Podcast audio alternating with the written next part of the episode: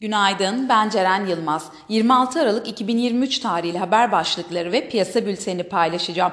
Geçen ay Çin tahvillerinde yabancı yatırımcıların pozisyonunda kayda değer bir artış yaşarken Çin Merkez Bankası'nın faiz indirimlerine yanaşmaması ve düşük getiriler girişlerin hızını önümüzdeki dönemde yavaşlatabilir.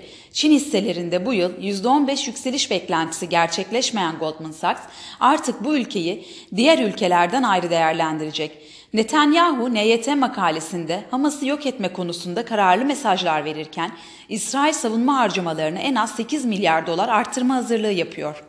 Piyasalara genel olarak bakacak olursak pay piyasalarında reel sektör hisselerinde enflasyon muhasebesine ve önümüzdeki dönemde iç talebin zayıf seyrederek şirket bilançolarının zayıflayacağına ilişkin beklentilerle satış baskısı sürerken bankacılık hisseleri de geçtiğimiz haftalarda kaydedilen hızlı yükselişin ardından kar realizasyonu içerisinde.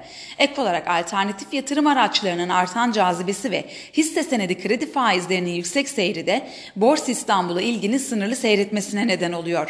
Bununla beraber Borsa İstanbul genelinde orta vade için sert geri çekilmelerin alım fırsatı olarak değerlendirebileceğini düşünüyoruz. Bu sabah ABD vadelileri alıcılı, Asya endeksleri karışık bir seyir izliyor. ABD'de bugün piyasalar açılırken Avrupa'da ise Noel nedeniyle piyasalar bugün de kapalı.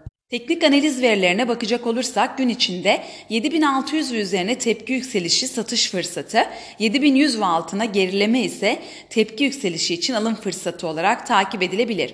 Viop tarafında ise gün içi long pozisyonlar için 7980, short pozisyonlar için ise 8110 zarar kes seviyesi olarak izlenebilir. Borsa İstanbul'un ve endeks kontratının güne pozitif eğilimle başlamasını bekliyoruz. Kazançlı günler dileriz.